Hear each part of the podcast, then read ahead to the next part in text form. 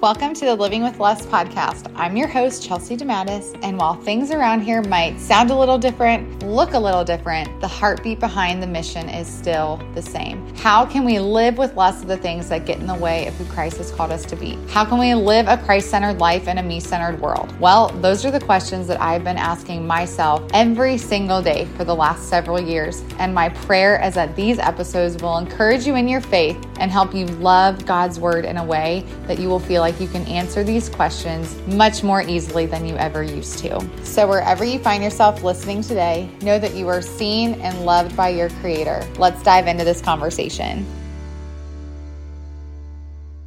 Hey everyone, welcome back. We are continuing on our series Hear Her Story. And you guys, I am so excited for today's episode because I am with my neighbor that I prayed for so long for. Her name is Rachel. I'll let her tell a little bit about herself here in a couple minutes. But I first just want to tell you that God does hear your prayers and He does hear your heart. And though I prayed for seven years, the Lord brought me a wonderful friend to live in my backyard. So we are together recording this. And if you have not listened to the previous episodes of this series, I just wanted to share where this all came from. And in Revelation 12, uh, verse 11, it says, And they have conquered him by the blood of the Lamb and by the word of their testimony, for they love not their lives even unto death. And that is where this whole series has come from. And God has continued to remind me of that over the last 11 to 12 years that I've been walking with him that that's how we overcome the enemy and that's how we overcome the darkness and I've been reminded of that yet again that I really wanted to give a space for women to share their testimonies. So,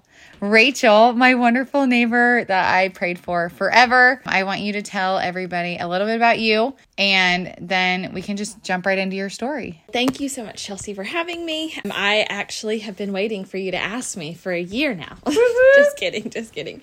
Yes, so excited to do this. A little bit about me I grew up in Greeneville, Tennessee. My dad was a pastor, so we lived in North Carolina, Arkansas, and Tennessee while I was growing up. But Tennessee is just really where I call home because that was from 6 to 17 there. So I came to the Lord around the age of four. My brother was the one who led me through the salvation prayer, but my parents were the ones who like followed it up and everything like that. I know four is a little young, but it'll probably be the same way for my youngest. Like we're our house was just filled with singing and talking mm. about Jesus, and it's just at four, it was just like I already knew what it was like to live with Jesus, and so it was an easy choice. It was a simple choice, and um, I, of course, as I grew, my parents did the work of stewardship and just making sure that I knew what I had said yes to and committed to. So, mm-hmm. so living my life as a Christian, and then around um, high school age is whenever I felt the call of the Lord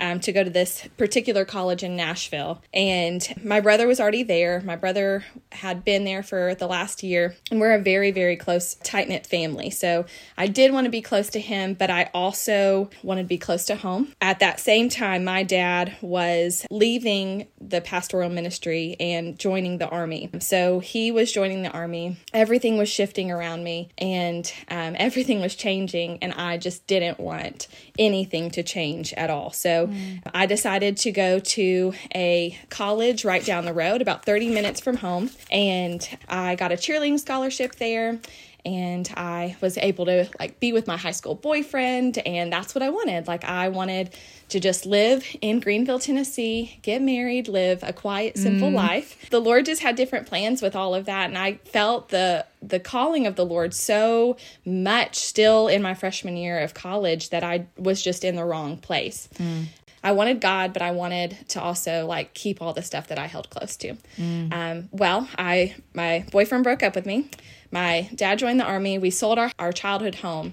And then i i looked around and i was like okay there's literally nothing left for me here. Mm. and the calling was just so strong. So i was like okay i have to be obedient to this. So i got into Welch a full ride scholarship all four years all the lord all his timing and all of that because we just weren't from um, a family that could afford a private institution um, like that. So the lord just covered all of that and um, just made the way. So I um, spent my four years in Nashville and um, and then while I was in Nashville, my dad actually got stationed at Fort Campbell. So my brother and I were already in Nashville. My brother, my dad came, and then my mom um, came as well. So it was like the Lord kind of picked us up from one part mm. of Tennessee and plopped us in another part of Tennessee, which is That's so good. Really cool because mm-hmm. we were that tight knit family, and I did want to still have those still same connections. Um, mm-hmm but I didn't really like change. So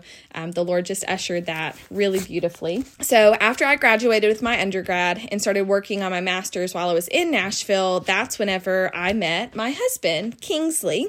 We um, love Kingsley. Yay, he's so wonderful. But I met him about four or five months before he was going to deploy. So we kind of had a really quick dating life. And then we um, actually this year will we will celebrate our 10 year anniversary. Yay. So, so wonderful. So, we got married, and that's when I realized that I kind of no longer needed the Lord. It was mm. something that I had prayed for. I had prayed for finding a husband for my entire life. As I look back on it now, and I just realized that I just I had God and I had this beautiful legacy that my family prepared for me to to walk in and to set up a family with, but I really wanted none of that. So um, Kingsley and I got married, and then we just kind of put God on a shelf. And we went to church. We did the church thing, and um, but we were also living like the world. Mm-hmm. Um, so we wanted to live lavishly and not really say no to any desires. I tell people we kind of live like drunk gypsies. We were just spending money like we had tons of it, mm-hmm. and yet we were living paycheck to paycheck. So mm-hmm. it was just a, a season where we didn't say no to a lot of things. A couple years of that, we were married for about four or five years, um, and then I got pregnant. Kingsley had recently transitioned out of the army and he was pursuing a corporate career, and I had no intention of ever being pregnant. We didn't, um, we didn't even have our furniture yet. Like, and we definitely were not planning anything. But that was little did I know that was the Lord starting mm-hmm. to work in my heart. So I was devastated when I found out that I was pregnant with Eleanor because what I wasn't sharing to everybody else was that I was struggling with an eating disorder that I had had since like 15 years old. Mm. Um, I wanted to be perfect.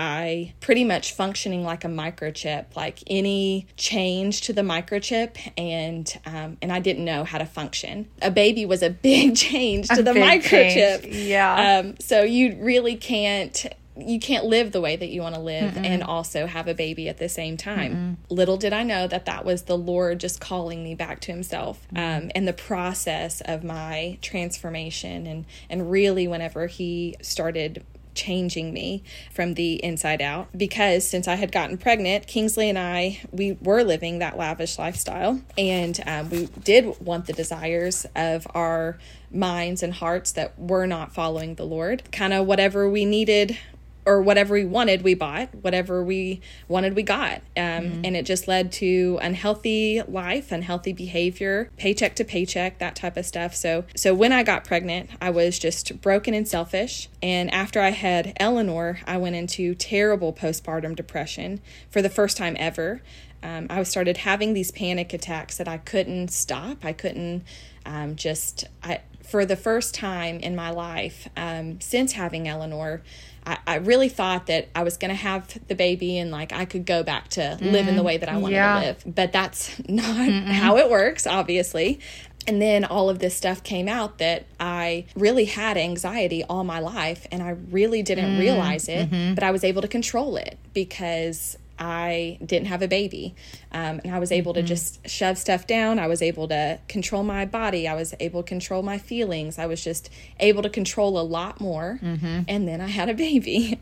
so it was it was through that that I just kind of wanted to leave God on a shelf. Um, figure out how to kind of fix myself, mm. uh, button myself back up before I presented myself back up to the Lord. But we, again, after this season of panic attacks and walking through that, uh, we found ourselves just in a very unhealthy season again, right back where we were. Not eating right, drinking too much, spending money like crazy, and just fighting all of the time. Our marriage was in complete shambles. Um, we were not happy. We were not healthy. It was just not a good situation. And then 2020 hit. Um, and for a lot of people, 2020 was a really, really tough season. Mm-hmm. Um, but for us, it was the Lord mending us back together. Mm. So I got pregnant again with Amelia. And I always say, like, Eleanor was who God used to break me, mm. and Amelia was who God used to bind me back together. Mm. Um, and it was through that pregnancy that um, things started to shift back into place um, I realized, like, God, I cannot do this anymore. I cannot live like this. I cannot, I just can't bear the weight of this conviction anymore. Because every mm. Sunday we would go to church and we'd be like, yes, let's do better. Let, we're going to do better. And we did until like Tuesday or Wednesday. yeah. And, and you can get that far. Mm-hmm. Like, we got that far on our own strength. We could do that. The rest of it, we just could not do by ourselves. And we were never supposed to. As we started praying and as we started started just really started to seek the Lord for the first time in our marriage, mm. that is when everything started to change. And we might still be on that road, like still feel a lot of stuff shifting and a lot of stuff changing. It's not anything that we're mm. doing, and it's not anything that we are trying to do. It's just we're listening to the Holy Spirit now. And as He brings stuff to our mind and as He brings stuff, we start to listen and we change. Mm-hmm. Um, so, first, it happened with our finances. I had been working for an online school and we had just racked up a ton of debt. And um, so I quit my job and only had Kingsley's salary. And that's when we started to put the pieces back together for our finances and getting out of debt. Mm-hmm. Um, and for the first time in our marriage, I um, kind of stepped back and allowed Kingsley to be the spiritual leader. Really strong armed myself into that position, thinking, well, I have a holier background than mm. you, so mm-hmm. um, I'm a preacher's kid. I get to be mm-hmm. the spiritual leader. Mm-hmm. Um, but that's not the case or, or what should have been true. It's just a delusion that I had made up in my mind. So I um, I stepped back. Kingsley became the spiritual leader. Um, everything started to shift mm. and realign in our marriage, mm-hmm. and then um, and we drastically changed our lifestyle habits. So I don't drink anymore. We don't we don't eat the same foods. We don't live the same lives. I am a half marathon runner. I like adventures, and we just enjoy life. We are walking mm-hmm. in financial freedom. It is just it is beautiful to be on this side um, just because we're not doing any of it. Mm-hmm. We're not the ones that um, did it. We just said, Lord, this doesn't work anymore, but you do. So you work in what we have, and it's not ours anymore. So I love it. Yeah. I have heard her story before. That's why I was like, I really want your story on here because you've gone through so many things, and most people go through like one or two of those things. And so to have somebody that's walked through so many things, I think is so good because you can find yourself in several different places throughout that. What do you see as the most beautiful thing that came out of your former life? For sure, His grace, but also I am not living with like immense pressure of anxiety anymore. Mm-hmm. So I used to have so much anxiety and it was just really hard to like even get a go on an airplane or like if my kids had different like schedule things like I just was flushed with anxiety. It was mm. just so terrible but mm-hmm. now i do not i i don't feel any anxiousness i don't feel any worry or mm-hmm. i mean i do feel worry but it's different now. Mm-hmm. It's like, oh, okay. Like I can just like kind of feel it and say, okay, well, I am feeling anxious right now. Is it because I'm doing too much? Yeah. Or is it because I'm not giving it to the Lord? Mm-hmm. But honestly, the best gift that I've been given is just knowing that Jesus is the friend that will never leave me mm-hmm. and that I am not too bad, that I didn't mm-hmm. need to pretty myself up and I didn't need to come to his altar and say, okay, I'm fixed now. I'm mm. ready for you. Mm-hmm. Um, he is just, he was a friend that was there the entire time and loved me the entire time. While we wrap up, I would love for you to share, like, how would you encourage somebody that's struggling to go deeper with Jesus? What I would say to just anybody that's like struggling and, and wondering how, how to like just get it back on track. Mm-hmm. Because that was my biggest thing. Like, I needed a five step plan or a 30 step plan to get my life back on track. Yeah. Like I needed actionable steps, mm-hmm. but I didn't. I really just needed to be obedient. Mm-hmm. And so as we were just being obedient and saying yes to the what was the Lord was just putting in front of us, that's whenever the chains were falling mm. off. And um, and so there's no 12 step process. There's no five step get you to a million dollars. Like there's just no process. Mm-hmm. It's just listening to the Holy Spirit, being sensitive to his will, getting in mm-hmm. the word, mm-hmm. and being close to other women, just inviting other women into your mess or getting messy with them. Like mm-hmm. just talk to other people, and you will realize that it is not. Um, whatever you're going through is not so terrible that mm-hmm. God doesn't love you mm-hmm. because that's just not true. He is a friend that sticks closer to a brother. He will be there. He is there now, and he loves you. You guys, can you believe she's my neighbor and that God put her in my backyard? I mm. still can't believe it. I'm not over it. I probably will never be over it. But Rachel, I'm just so grateful that you came and you shared. If people want to connect with you, what is your Instagram handle where they can find you? Mrs. underscore Rachel underscore Spiller. Well, thank you, my friend, for coming on here and just sharing your story. Thank you for having me. Thanks for listening to today's episode. I pray that it blessed you and pointed you to the heart of God and how much He desires for you to be in a relationship with Him. If you loved today's episode, I would be so honored if you went and left a review on Apple Podcasts or on Spotify. Another thing you can do if you love what you're hearing here is to go pick up a copy of my 52 week devotional, More of Him, Less of Me, Living a Christ centered life in a me centered world. You can find that on Amazon, Barnes and Noble, and Walmart.com. Another way you can stay connected is head on over to my website at chelseydematteis.com. There you'll find free resources and several other things that you can use to help grow you in your faith. And last one, while you're there, be sure to subscribe to receive the newsletter every single week where I share updates and just tangible ways that you can see the Lord working in your life. So I pray that you have a wonderful week this week and that you will be back for the next conversation.